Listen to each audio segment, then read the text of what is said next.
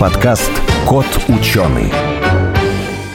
О человеческом мозге уже столько написано и рассказано, но все равно мы о нем почти ничего не знаем. И каких-то инструментов в него заглянуть пока нет.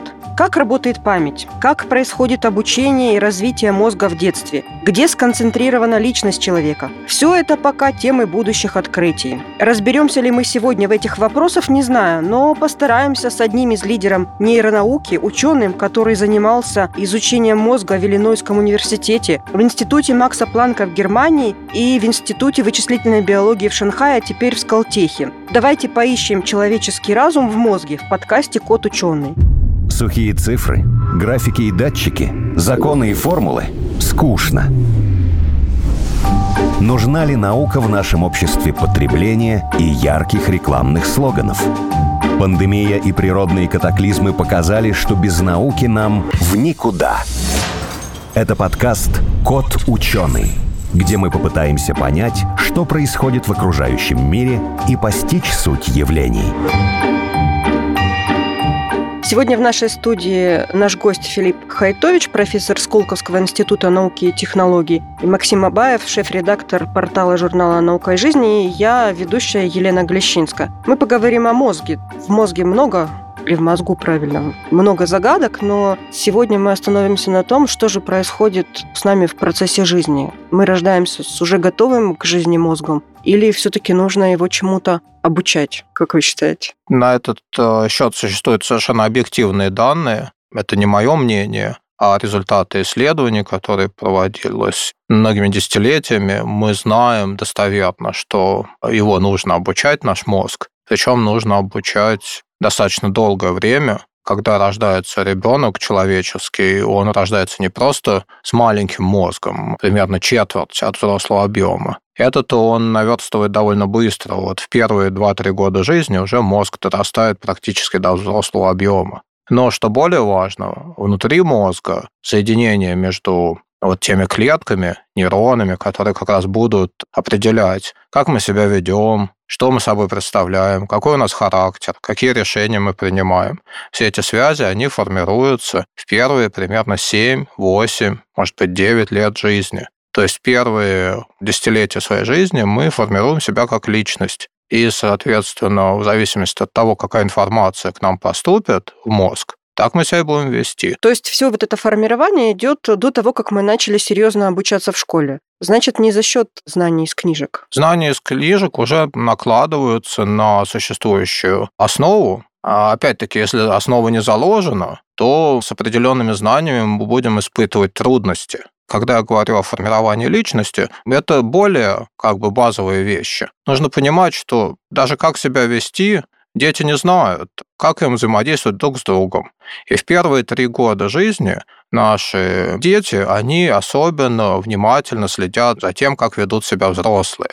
Им не так интересно играть друг с другом, потому что друг с другом они не могут ничего друг от друга выучить. Никто из них еще не знает, как себя вести. Поэтому вот человеческий ребенок, он особенно заточен именно следить. Даже если взрослые его не учат активно, все равно следите, копируйте, смотреть, как взрослые реагируют друг на друга, на внешний мир, и сами пытаются уже делать свои первые попытки, взаимодействовать со взрослыми, взаимодействовать с внешним миром, а уже потом, начиная с трех лет, начинают эти навыки отрабатывать в общении друг с другом. То есть это заложено еще до рождения генетически? Да, это заложено генетически. Приспосабливаться таким образом можно выжить. Быть похожим на тех, кто вокруг тебя. Социальные взаимодействия, которые у детей там, со взрослыми, ну, на самых ранних этапах жизни, они, получается, как бы формируют мозг, его какую-то структуру. То есть человек получает такой инструмент, то, что мы называем там когнитивными способностями, интеллект. Он насколько, скажем так, формируется именно социальными какими-то контактами, либо же это какая-то такая параллельная штука, типа вот эволюционная. Так получилось, что вот мы еще и можем там оперировать какими-то абстракциями, там математику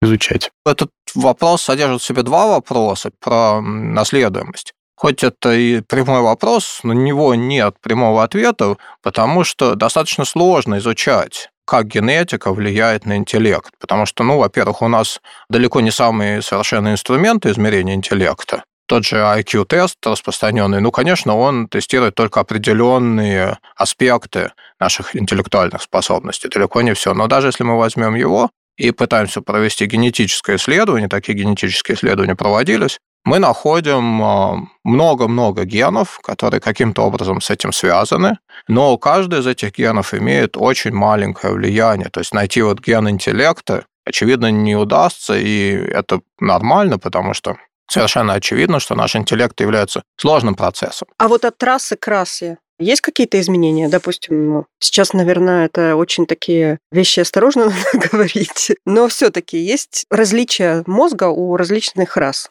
Когда мы говорим о различиях мозга, нужно понимать, что мы имеем в виду, потому что говорим мы про размер мозга, про цвет мозга, насколько мозг твердый или жидкий. Размер, наверное, от этого зависит или не только от этого? Ну, понимаете, в том-то и дело, что если бы мы понимали в точности, как работает мозг, как, например, возникает мысль мозга, как работает наше сознание именно на уровне структур и процессов, мы, естественно, имеем достаточно хорошее знание о каких-то базовых механизмах работы мозга. Более того, те вещи, которые мы можем изучать на модельных организмах, на мышах, на крысах, там, даже на обезьянах, мы более или менее уже начали разбираться. Но вот как разобраться с тем, что уникально для человека? Это же громадная проблема, мы не можем залезть вот в мозг человека, натыкать туда электроды или сделать ну, какой-то... Ну как не можем, сейчас же делают так. Чтобы натыкнуть достаточно электродов, нужно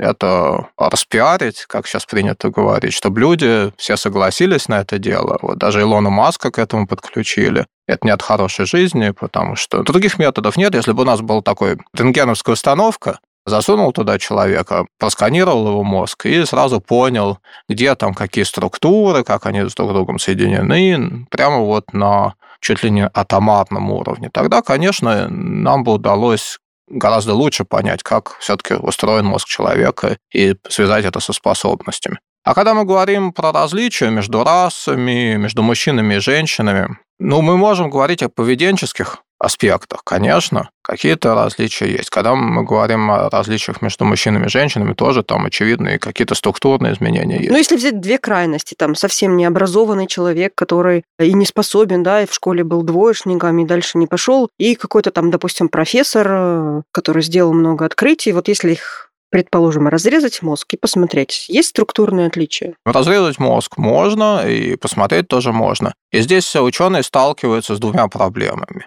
И первое из них, это, о которой вот мы начали говорить, насколько это врожденным является. Потому что, с одной стороны, может быть, человек был рожден и как бы даже вырос у него мозг в прекрасный орган, но он в процессе своего развития, вот за свой дошкольный возраст, не смог по каким-то причинам активировать угу. те связи между клетками в мозге, которые как раз бы и дали ему возможность эти способности проявить, и, соответственно, в школе уже он начал получать двойки.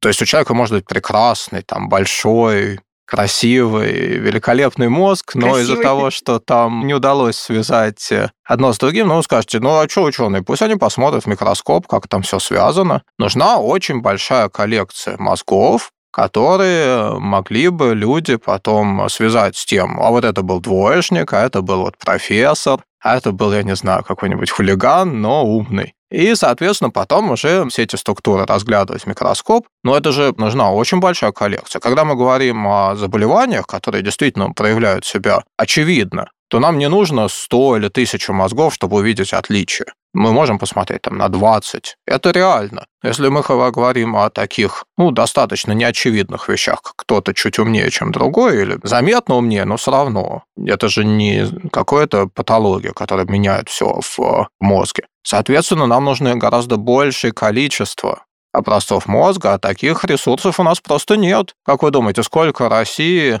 есть образцов мозга где-нибудь в морозильниках у ученых? Теоретически их можно бесконечное множество сделать. Это, во-первых, нужно сделать. Сейчас такого ресурса нет. А во-вторых, у нас же даже по законодательству нельзя целый мозг брать и консервировать. Это должны быть какие-то только отдельные кусочки. То есть, на самом деле, такого ресурса на данный момент просто нет. Поэтому бедные ученые, они вынуждены лезть в голову мышам, крысам, может быть, даже каким-нибудь мухам-дрозофилам. А что там посмотришь? Ну вот, да. Согласен. Про размер, который имеет значение. Говорят же, что самый большой мозг, он был у наших там предков сколько-то там десять, двадцать, тридцать, пятьдесят тысяч лет назад, а потом как бы идет тренд на уменьшение мозга. Это уменьшение, оно связано с тем, что мозг становится более эффективным, ну, грубо говоря, как процессоры там меньше становятся, но они при этом становятся быстрее. Либо же это именно, скажем так, потеря, да, серого вещества, и мы становимся тупее, чем наши предки. На этот вопрос ответить,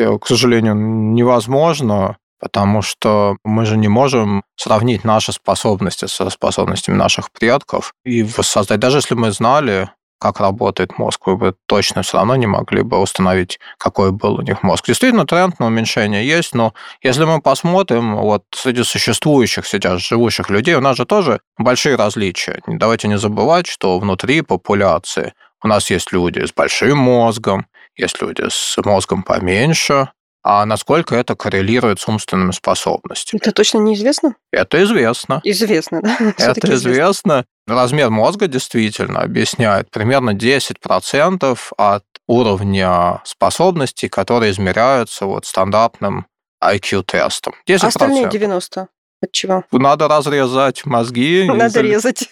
Надо резать и залезать туда всякими инструментами или придумывать такие машины, которые на живых мозгах, без втыкания электродов. Это, конечно, разочаровывает, наверное, что мы так мало понимаем про свой собственный мозг. Но, с другой стороны, это дает нам возможность каждый день узнавать что-то новое, если мы его исследуем. Тот факт, это миф или нет? То, что наш мозг задействован в своей работе там, на десять-пятнадцать процентов, а остальные ни о чем не думают мозги.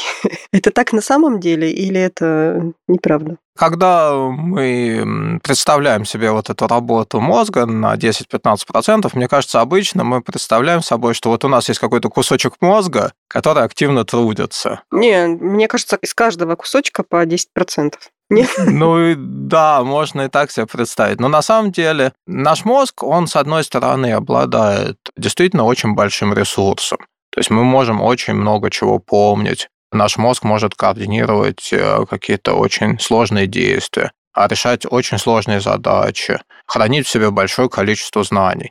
Но количество информации, с которой он может оперировать в каждый данный момент, оно все-таки ограничено, особенно когда мы говорим о сознательных операциях. То есть, когда мы говорим о использовании ресурсов мозга человека, наверное, нужно разделять эти две части. Потому что даже если мы вообще ничего не знаем, и ничего не помним, и ничего не умеем, тем не менее, как бы всегда наше внимание к чему-то приковано. Может быть, каким-нибудь видео в ТикТоке, или, может быть, просто мы рассматриваем цветочки на улице. Но мозг, тем не менее, всегда занят. И вот это вот внимание, которое наш мозг тратит на фокусирующуюся информацию, оно всегда, в общем-то, одинаково. То есть в некотором роде можно сравнить все-таки с нашими физическими способностями. То есть мы тренируемся каждый день, и вдруг нам нужно, там, не знаю, перелезть через забор.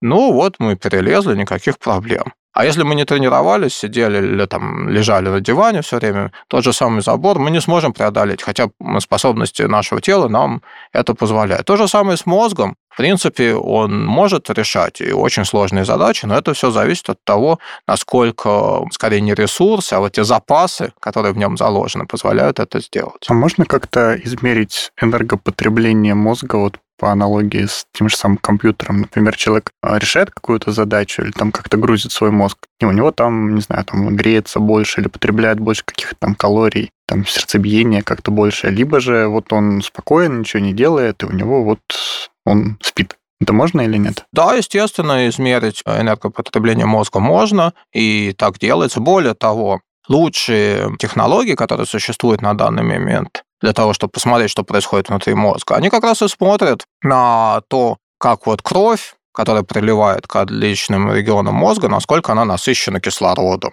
Мозг наш, он активен постоянно, потому что большинство энергии, которую потребляет наш мозг, он потребляет не вот для того, что мы сидим, ничего не думаем, и ничего не происходит. Он потребляет на то, чтобы просто поддерживать вот те как бы структуры, они все время заряжены, понимаете, вот наши нейроны в некотором роде, можно сказать, они все время находятся в высокой степени зарядки, нужно просто поднести искру к ним, и они вспыхнут и начнут там что-то делать. Хорошо, а какие мыслительные процессы тогда задействуют больше всего энергии? Видео в ТикТоке. Вот давайте сравним, допустим, видео в ТикТоке или там перевод с одного языка на другой, или там решение математических задач, или там написание текста. С точки зрения энергии, просто потребления энергии, на самом деле, чем бы вы ни занимались, разница в потреблении энергии практически минимальна. Другое дело, что каждый раз, когда мы изучаем что-то новое, не просто как бы пассивно наш мозг в некотором режиме уже занимается какой-то вот рутинной вещью, где уже все известно, или потребляет какую-то информацию, которая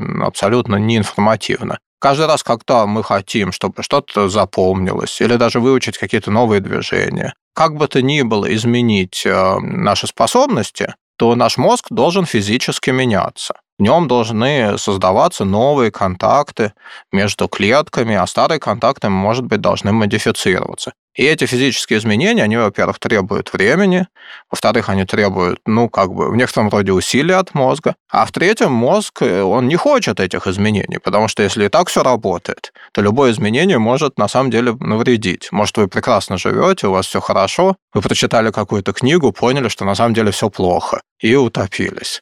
А зачем же это нужно? И, соответственно, иногда наш мозг считает, что раз и так все хорошо, то лучше ничего не менять. Это мы вы говорили о том, что что изучение чего-то нового, да? А процесс творчества, не изучение чего-то нового, а, допустим, сочинение, там, стихотворение какой-то, картины, может быть, какого-то текста, как оно отражается? Тоже возникают новые связи или это по-другому действует? Это тоже формирует новые связи в том плане, что понимаете, что такое новые связи в мозге. Если вы делаете что-то уже совершенно рутинное, ну, например, идете домой с работы, ну, это тот же маршрут, которым вы проходили, или, не знаю, готовите тот же самый завтрак, который вы готовили уже тысячу раз в день, или даже просто идете. Вам же не нужно контролировать каждый свой шаг. Это происходит на автоматизме, потому что те нейронные связи, которые контролируют вот такие действия, рутинные действия, они уже сформированы.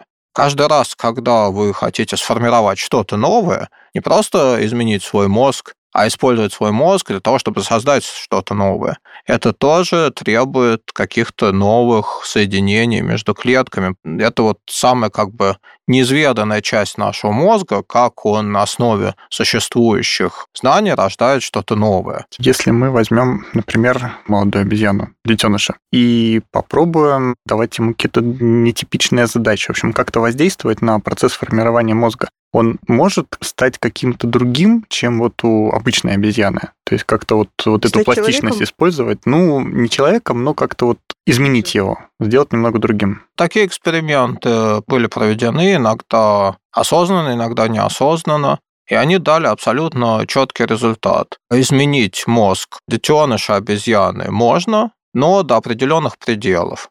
Были эксперименты, когда детеныша шимпанзе воспитывали вместе с обычным ребенком или просто без детей, но в человеческом как бы общении. Если они были сиротами, что называется, оставленными родителями, их воспитывали люди. А второй момент, что когда пытались обучать действительно маму малыша, но мама ничему не научилась, а малыш, который там присутствовал, он научился. У них тоже есть это окно пластичности, несколько месяцев, может быть, даже полгода, когда они формируют свой мозг, когда они тоже не знают, что им нужно делать. Если туда в это время заложить какие-то определенные процессы, что вот если будешь так делать, это тебе будет хорошо. Ну, это ограниченные какие-то возможности. Вот у нас недавно в эфире был ученый, так он пчел даже учит распознавать символы. Да, и они обучаются. И обезьяны. Но тут же разница большая и в размерах мозга, и вообще в структуре. Ну, давайте не будем тоже на пчел смотреть свысока. Они, может быть, в чем-то превосходят нас, например, в том, как они цвета различают и так далее.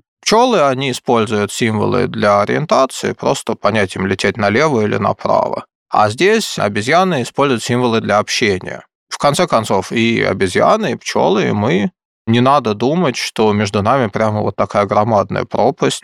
Нет, разве нет? Какое-то время назад считалось, что у обезьян нет вообще никаких шансов, способностей вот, близких к человеку, и поэтому проводились такие эксперименты, чтобы понять, действительно ли это так. Во многом мы видим, что действительно какие-то вещи обезьяны просто не могут освоить в принципе. Как их не обучай, как их не воспитывай, как их там не бей, все равно какие-то вещи, чему они никогда не могут научиться. То есть есть эта граница. А вот для человека такая граница выяснили или нет? Для человека мы сами эмпирически исследуем эти границы каждый день. Те из нас, кто стремятся к этому. Но единственная проблема, что, конечно, во многом действительно наш мозг формируется в детстве. И если в детстве что-то наши родители забыли нам сформировать, то во взрослом состоянии, сколько бы мы ни пытались, мы уже это не сможем скомпенсировать. Поэтому нужно просто надеяться на то, что наши а родители... А вот что нужно? Нас... Все равно же не обучишь ребенка в детстве каким-то там математике или там каким-то таким знаниям. Что нужно вот дать в эти годы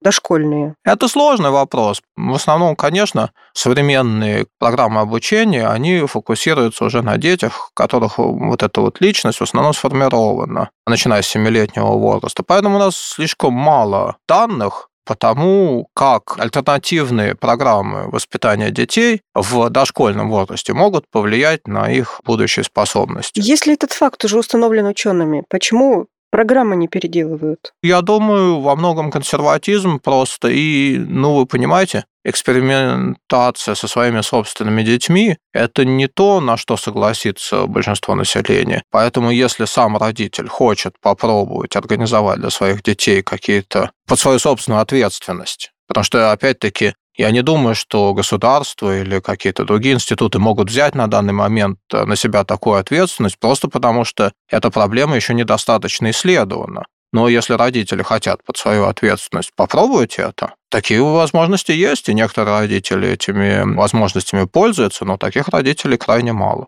Я все-таки хочу немного к нейрофизиологии, наверное, вернуться. Вот это вот окно пластичности, которое определяет, когда, так сказать, мозг уже консервирует свою структуру, оно же генетически определенное. То есть это, наверное, какие-то гены, которые запускают, скажем так, говорят, стоп, вот он дожил там до трех месяцев обезьяны и, собственно, останавливается. А можно ли его как-то, опять же, какими-то генетическими методами растягивать, сужать? Или обмануть, отключить это? Обмануть, да, может, прививку сделать какую-то для обучения. Можно ли модифицировать какой-то механизм, если мы понимаем, как он работает? Теоретически, да, а практически, конечно, всегда есть какие-то сложности, потому что, во-первых, нужно очень хорошо понимать, как работает этот механизм сам по себе, чтобы знать, где на него влиять. Потому что, ну, нельзя же просто эмпирически там пробовать, давать какие-то, не знаю, таблетки, смотреть, сработает, не сработает. Особенно, когда мы говорим о людях. Поэтому сначала нужно хорошенько разобраться в механизме. На данный момент у нас есть какие-то определенные знания о том, что происходит. Мы действительно видим эти изменения, когда мы разрезаем мозг. Мы можем залезть в генетику, мы можем посмотреть на активность генов, мы видим эти процессы. Но найти ключевые дирижеры, кто является ключевыми дирижерами этих процессов, мы пока не знаем. Но представим, что мы узнали, вот есть ген, и он всем этим заправляет. Давайте вот мы его усилим или, наоборот, ослабим, и, соответственно, мы можем растянуть этот период обучения еще дольше или сделаем его более коротким. Да, наверное, так можно было бы сделать, но, опять-таки, как бы мы это представили людям, во-первых, нужно понять, насколько это улучшило бы жизнь людей.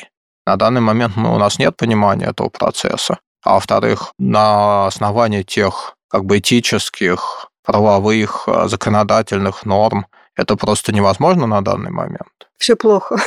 Вы так рассказываете, и кажется, что практически вообще ничего не известно о работе мозга. Я просто пытаюсь исходить из реалистичной картины научной нашего уровня понимания. А это неверно говорить, что мы ничего не знаем о работе мозга. Мы знаем многое, но, к сожалению или к счастью, большинство наших знаний на данный момент, они основаны не на прямых исследованиях работы мозга человека, просто потому что мозг человека эмпирически, экспериментально, ну как с ним работать? Мы же не можем залезть в мозг живого человека, посмотреть, где там что, как связано. Есть такое мнение, что невозможно изучить полностью работу мозга, потому что нельзя изучать то, чем изучаешь. мозгом изучать мозг. Вот вы как к этому относитесь? Согласны с таким утверждением или нет? Или все-таки есть возможность полностью изучить? Ну, можно же изучить чей-то чужой мозг. Зачем же свой обязательно? Да, ну, таким же самым, прибор тот же. Свой мозг. Это вообще тема для отдельного разговора. Хочу напомнить, что в студии был Филипп Хайтович, профессор Сколковского института науки и технологий, Максим Абаев, шеф-редактор портала журнала «Наука и жизнь», и я, Елена Глещинская. Спасибо вам. Спасибо. Спасибо.